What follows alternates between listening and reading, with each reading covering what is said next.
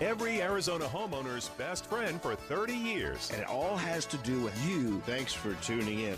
It's Rosie on the House.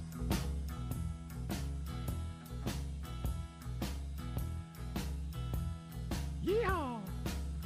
Well, I'm riding along. This is why Arizona needs a too pretty to work day. Exactly. It is way too pretty to be inside a studio this morning. Got a nice cool breeze that kicked up a few hours ago. But you can't be every Arizona homeowner's best friend by phoning it in.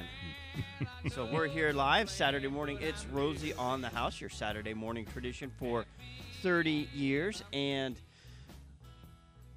this 7 o'clock hour, this one's only almost four years old. I was thinking about it today. I, it's easy to remember because we started the 7 o'clock hour on Landry's one year old birthday, Valentine's Day, February 14th, it was a live broadcast at Sanderson Ford.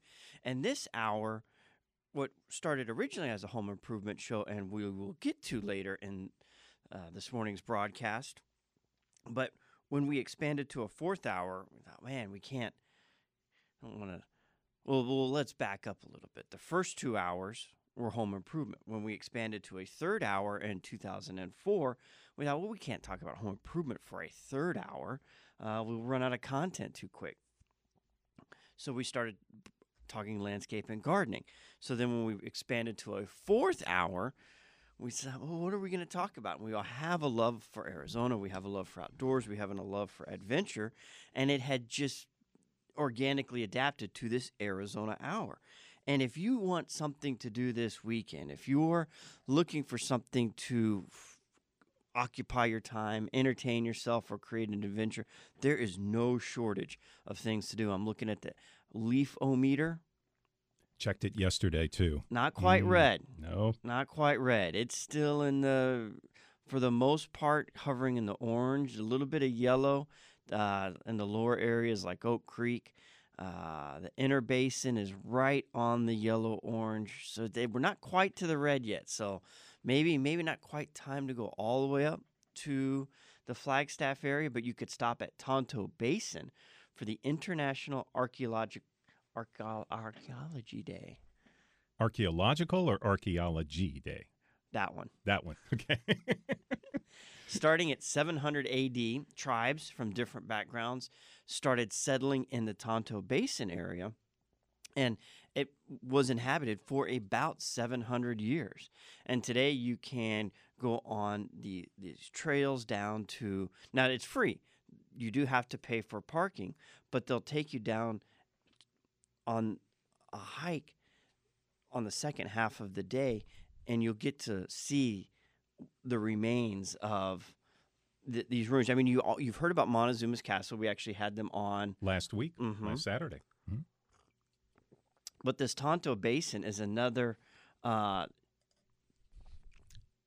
diamond in the rough, I would say. It, it not as many people know about it.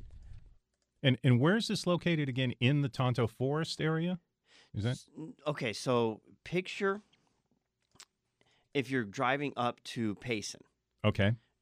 and you pass the Pumpkin Center exit, Got you it. take the Pumpkin Center exit back and you head back down towards the lake. Lake Roosevelt. Mm-hmm. Okay.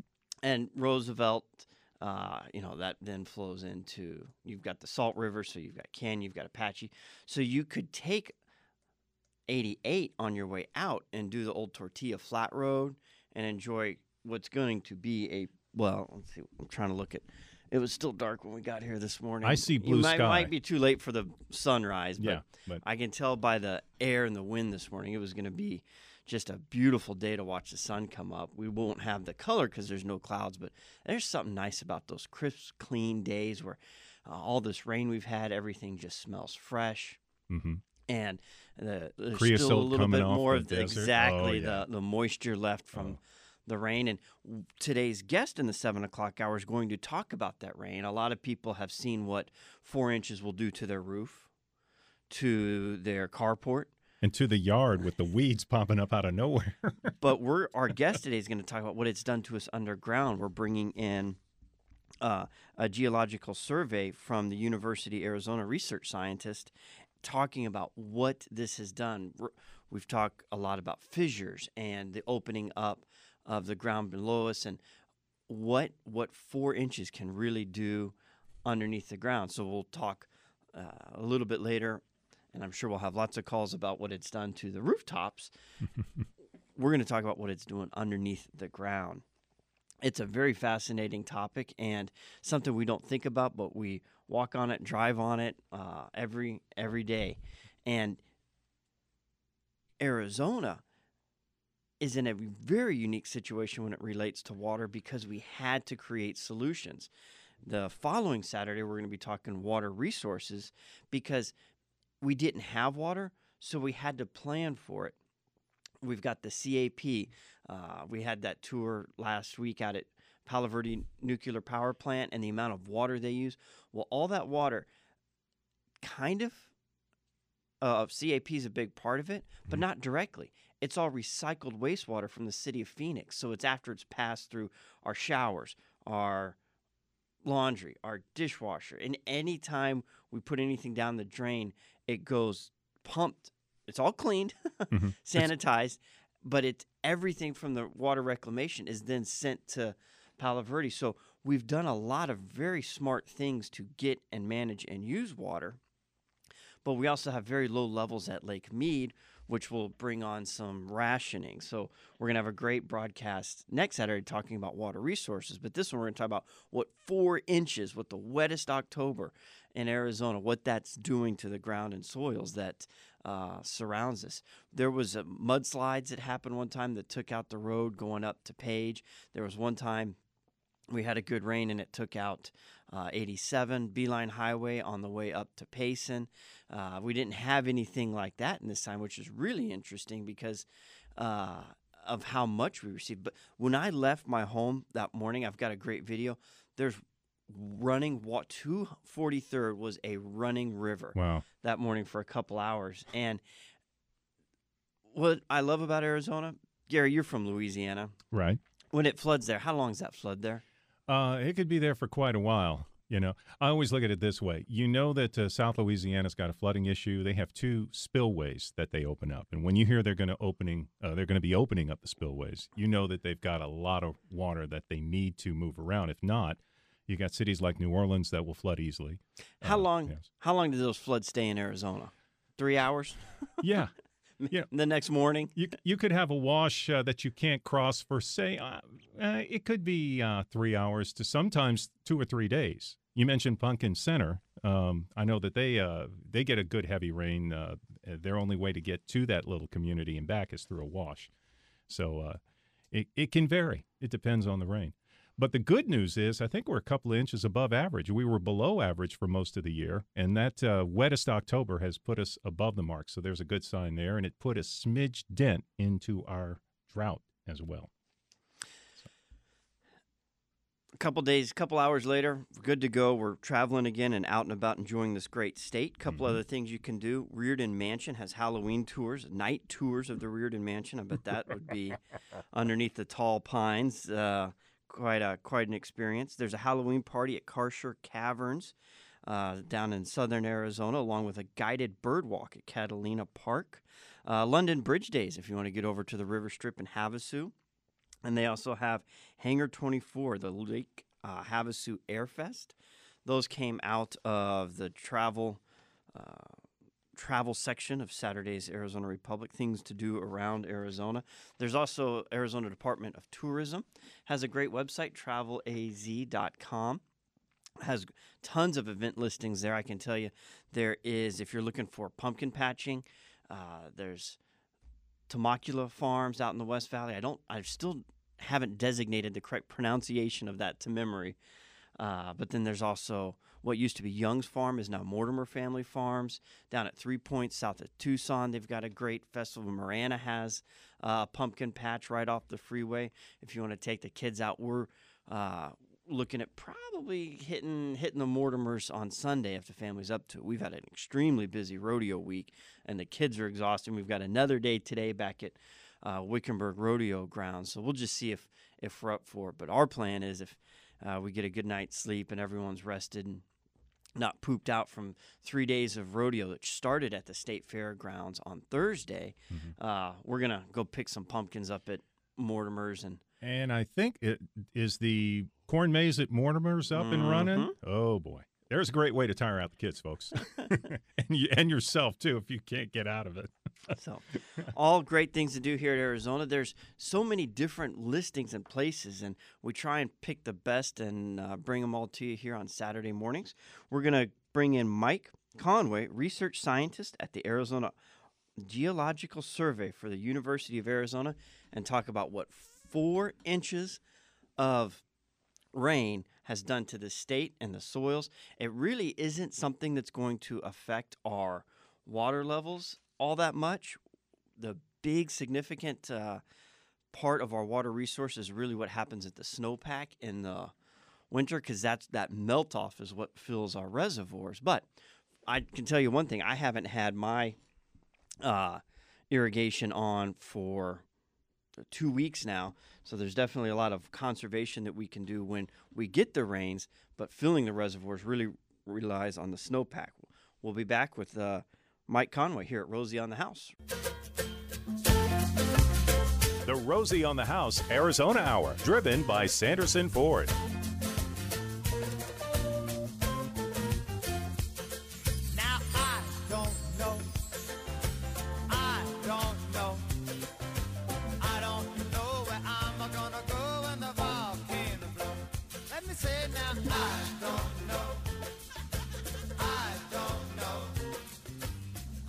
We just got done with summer, Gary. What's the what's the beach music? Well, I was playing off the geology part, so I figured volcanoes was the. I don't know where I'm going to go when the fissure opens up.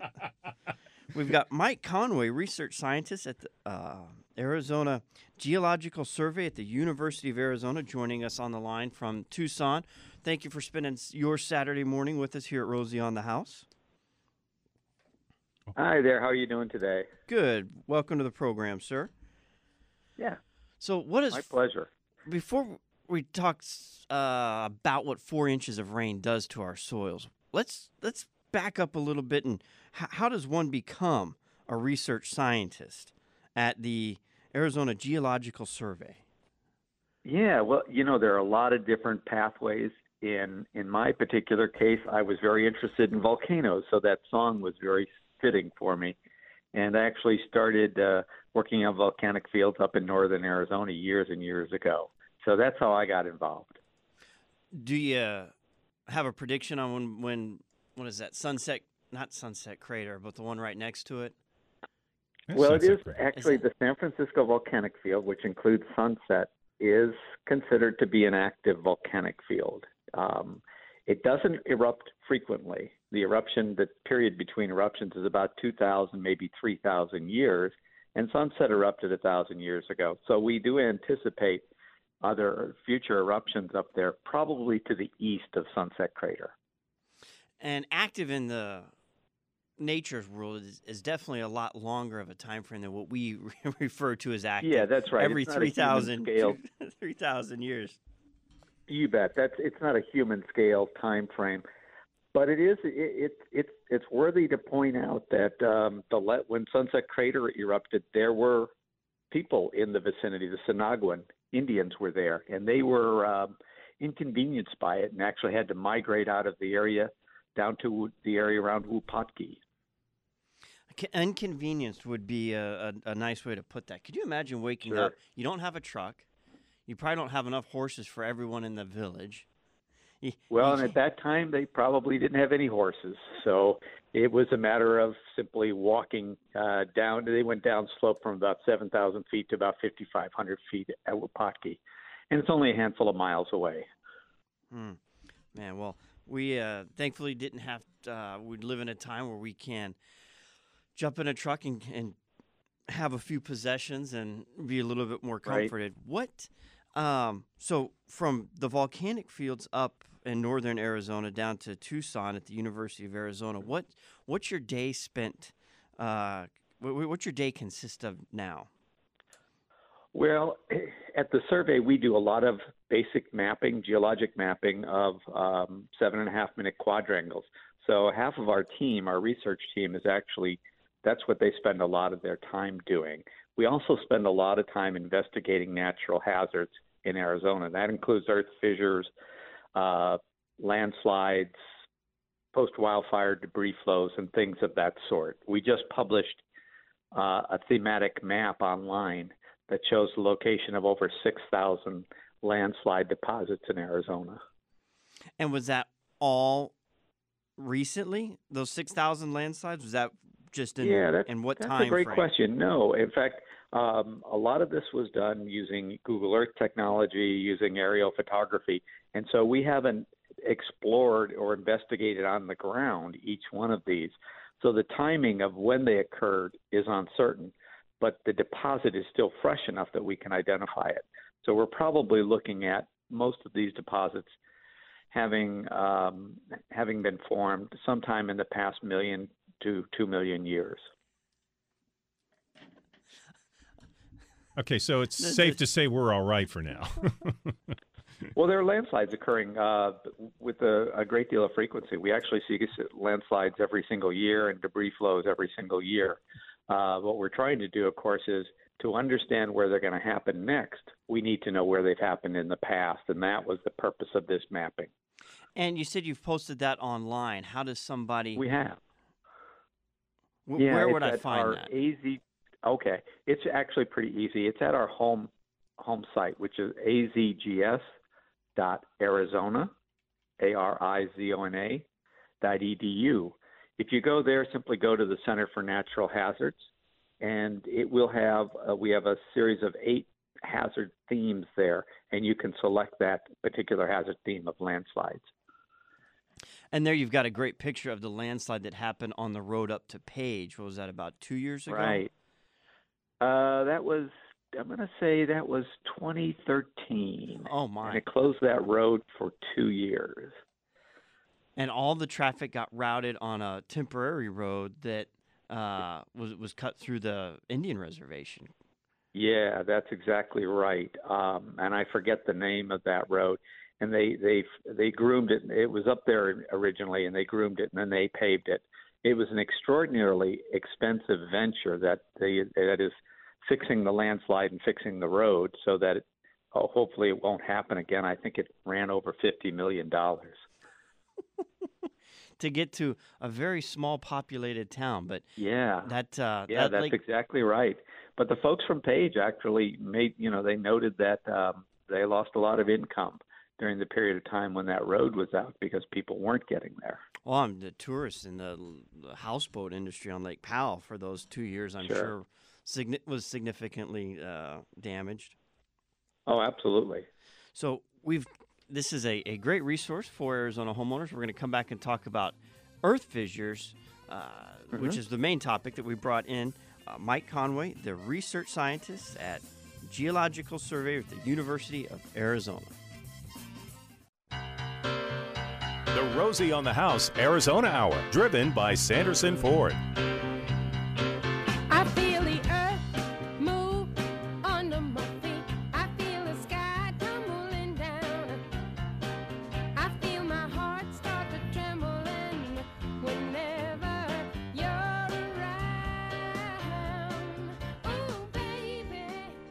On a beautiful Saturday morning.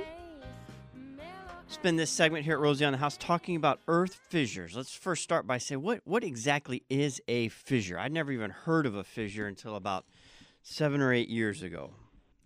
Yeah, well, they're they're very they can be very extensive cracks in the ground surface, and they occur in valleys in southern and central Arizona where there's been a lot of groundwater pumping.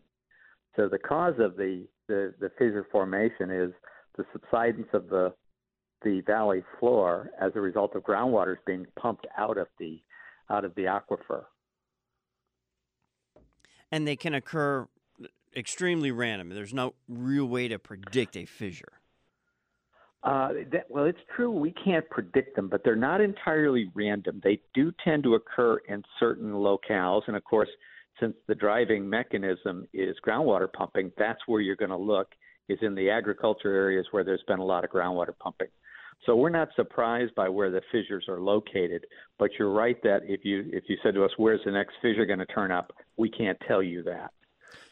And on your website, on the fissure page, you've got this drone technology of a two mile long fissure that opened up in 2017. hmm What is Yeah, actually, probably opened up in 2016, but we only caught wind of it in 2017. so that kind of answered my question. How long did this fissure take to open up? Is this something that opens up slowly, or is it a very sudden opening in the earth? You know, it, they they actually can open up pretty quickly. Um, in fact, a single storm or two can really cause these things to open and extend. By the time we caught on to this one, it was probably three quarters of a mile in length, and then it opened up further over the next three or four months in uh, late 2016, 2017. And it's uh, I haven't visited it yet this year, but it's a good two miles long and 15 to 20 feet across in places and 30 feet deep in some locales. Which so could, a real monster of a crack. and something that wide. It, it's not. You would think you would it would stand out, but I mean, you could be walking along and stumble across it. Uh, oh yeah, this is on flat terrain. Um, you could be within 15 feet of it and, and not know that it was there because the vegetation would sort of block your view. Um, yeah, so they can be a little difficult to find. We use Google Earth quite a bit, and we know the areas where we've seen fissures in the past, and we'll spend some time zooming around on that, looking for recent fissures. So how often is that Google Earth updated? Uh, you know, that's that's a good question, but they're going through updates rather frequently. Uh, so we actually have a time series of that fissure in Pinal County that opened up in 2016, 2017. So we have a couple different shots of that. And looking through the images on this fissure page, on the fissure it shows guys, you know, they're down there and they're studying the earth and the soil. that. What what information are you trying to gather at that point? Well, it, typically what we're doing when we're on the ground is we have a GPS receiver with us. So we are mapping in detail, almost probably at the uh, sub feet level. We're mapping the location and we're making notes on the on the width and also the depth of the earth fissure. So we have a meticulous record of where it's at, how long it is, how deep it is, and how wide it is, so that if it changes over time, we can update those baseline records. And what what do you do when that happens? Uh, uh, these aren't always out in the desert. There's images here where it's under parking right. lots. It's uh, it's closed roadways. I mean, do you just Yeah. pump a bunch of concrete in there and put the top back over and say, well, that'll hold Yeah, till the next it's time? Not that, it's not that simple. It is not that simple by any means. A year ago, um, a, the Houston Avenue over by Apache Junction cracked open as a fissure opened up over there. And so a lot of money and time was spent, almost for four or five months, I think, were spent remediating that and trying to mitigate that fissure. And the very next monsoon storm that came through in, in, in August of this year opened it up again. So it's not they're not simple solutions to mitigate this problem. Um, it takes a lot of thought, and you've got to keep water out of it, and that's kind of essential. You have to keep water from flowing in. Mike, is there a difference between a sinkhole and a fissure? Yeah, there there certainly is, and uh, sinkholes, depending on how you look at them. If we talk about the sinkholes in northern Arizona, we're talking about something called karst formations and limestones. When we talk about sinkholes in the valleys, we're just talking about an area where the soils or sediments have been moved out, perhaps by uh, the breaking a, a water main or something like that, and then the ground suddenly collapses. And this is the wettest, from what I've heard, the wettest October we've Mm-hmm. recorded in Arizona. What does that do to these soils in these problem areas?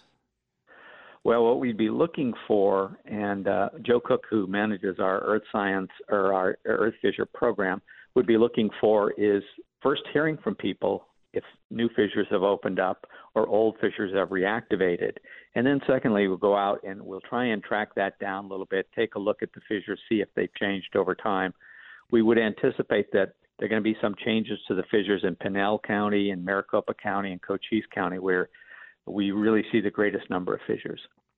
And on this website, it gives you a opportunity to report an earth fissure. It it does. You can always contact us. There's information, contact information for us. We'd be happy to get that. Um, it is one of the struggles is getting people to report an earth fissure if they occur as such as the Pinal County. We only learned about that by by reviewing Google Earth imagery. We didn't get any calls on that whatsoever. So those fissures that occur out in agricultural lands, we may not hear about. We may have to stumble on. But those that crack roads or damage foundations, we typically get a call from people, and we greatly appreciate that. And where that could become critical when you talk about out in the ag departments is there's a lot of homes built over old agricultural Yeah. uh, properties in Yeah. Arizona. Yeah, there is, and um, you know, since 2006, um, as a as a realtor or a landowner, uh, house buyer, you've had to report if you have an earth fissure on your property. So the, the reporting is improved greatly. But you're absolutely right. Uh, there are some homes that are, uh, you know, with fissures on their property. Some homes that are being sort of undercut by earth fissures. So it, it's it's a problem where we've gone from agriculture and we're rapidly urbanizing an area where fissures occur. We're going to have to deal with those fissures in some fashion. And looking at it, you know, some of these pictures that are showing a fissure, I'd be like, ah, it's just, you know, water washed out, whatever. How do you Mm-hmm. look at a washed out area and say, hey, that's just, uh, that's a little runoff, or this is something that needs to be reported? Is there Yeah, a that's- that's a size or question. It- classification? oh, I'm sorry, you broke up a little bit. Is there a size? Uh, It's yeah, it's it. That's a really good question, and it can be very difficult, I think, especially in the incipient phase, to tell whether this is an earth fissure or just a, a crack as the ground's drying out. Um, if you're really if you're concerned, the best thing you can do is probably give us a call at the Arizona Geological Survey. We'll look to see where your property is at. We'll look to see if there's any earth fissures around the area, and if we think we need to come out there, we'd come out and take a look at it. so, and again, the contact information for the Arizona Geological Survey. Well, you can reach um, you can reach us at area code 520 971 3688. And when you look at the uh, the website's azgs.arizona.edu and the Center for Natural Hazards, we get so, uh, for lack of a better word, lazy in Arizona because we don't have tornadoes, we don't have hurricanes, we don't have the massive floodings, but uh, and, and we don't have the earthquakes that equate to a lot of damage. But we have all, all those things happening suddenly. The the earthquake page on y'all's resource center, this time lapse video of 19 Yeah. excuse me Yeah. 1852 to 2011 it's amazing to Yeah, see we- what's happening Yeah, in we- we- arizona. and we get earthquakes here, and we get probably 75 to 100 quakes within the boundaries of the state of Arizona annually. Most are not felt. how many years? But, uh, about about 75 to 100 annually. annually within the that's within the borders. That doesn't include what happens in Utah or California or Mexico or Colorado that we feel here. That's just those events that originate within Arizona but we get uh, you know across Arizona someplace there's going to be a felt earthquake or two every year. And so we certainly have the capability of magnitude 6s magnitude 7 earthquakes here in Arizona and they can do a lot of damage. And the location of the earthquakes does that have anything to do with where we see fissures occur? No, the fissures really aren't related to um, earthquake events whatsoever. The fissures are all in these these valleys of unconsolidated sediments where we've been farming for the last 80 or 100 years.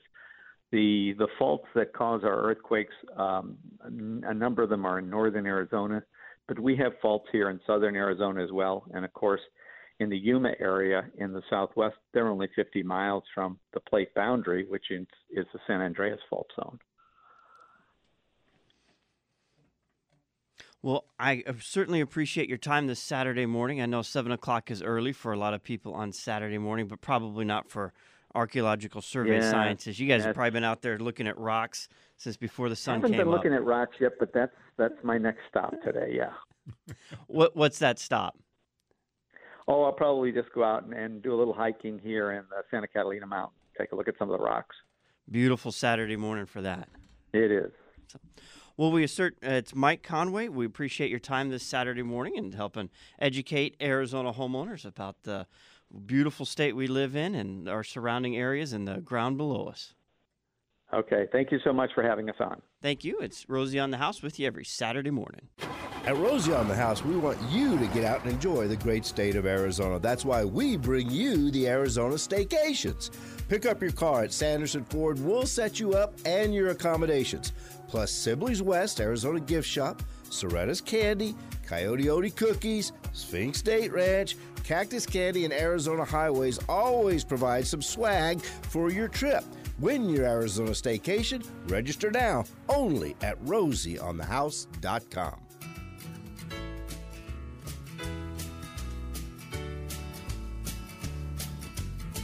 And if you entered last month and didn't win, you can enter again. We've added that tab to the main part of our menu bar when you get to rosieonthehouse.com. Right there, staycation. You just click on it, fill out your information. We don't do anything with that information other than draw a winner once a month. We will be drawing November 15th. We draw on the 15th for the upcoming month. This started around 2011 as an idea of you know, helping people stay local and spend money local. We had a hard decade there for a while on the, the economy and a lot of the tourist industry that really uh, supports Arizona obviously suffered. We were seeing people still leaving the state. Well, why why leave the state? This was designed to promote and share the beauty that's within our own uh, our own state, and instead of going and spending money elsewhere, why not locally? I've heard on uh, a lot of advertisements for uh, like a, a free kids. I, I think we're having impact because there's advertising in Arizona for people to come to San Diego, and they're selling it as a as a free kids uh, month in San Diego. I thought, well, we we must be making a dent if they're over here advertising, trying to get people back over there. The the staycations having an impact. Is that for this time of year, though? Yeah, Yeah. yeah. It's, it's recently, just within the last couple of weeks. I think the beach would be kind of cold in San Diego right now. well, they advertise the zoo and uh, other things. I, I really don't pay that much attention. I just laugh when I hear. I thought, we we must be pulling their tourist money away if they're over here advertising to get people back over there. But uh, we will be drawing for uh, December staycation, which we tied. Generally speaking, when this established, we didn't want to put any rules. We don't like rules. We don't like uh, limitations. But we had, we had to change it because we would pull a winner and be like, ah, oh, where are you going? I don't know. Uh, maybe here, maybe there. And then they'd finally make up their mind. It was too late. The hotel rooms would be booked. We'd have to call them back and be like, okay, well, there's nothing available the time you want to go. Or uh, what you're asking is their highest travel weekend. And we would have needed to book that a year ago. So it became basically uh, this free promotion that we would send people on because we want to do it where it doesn't send you any out of pocket money. Now, anything you spend on artwork or you know stuff like Little that or shopping, souvenirs. well, yeah.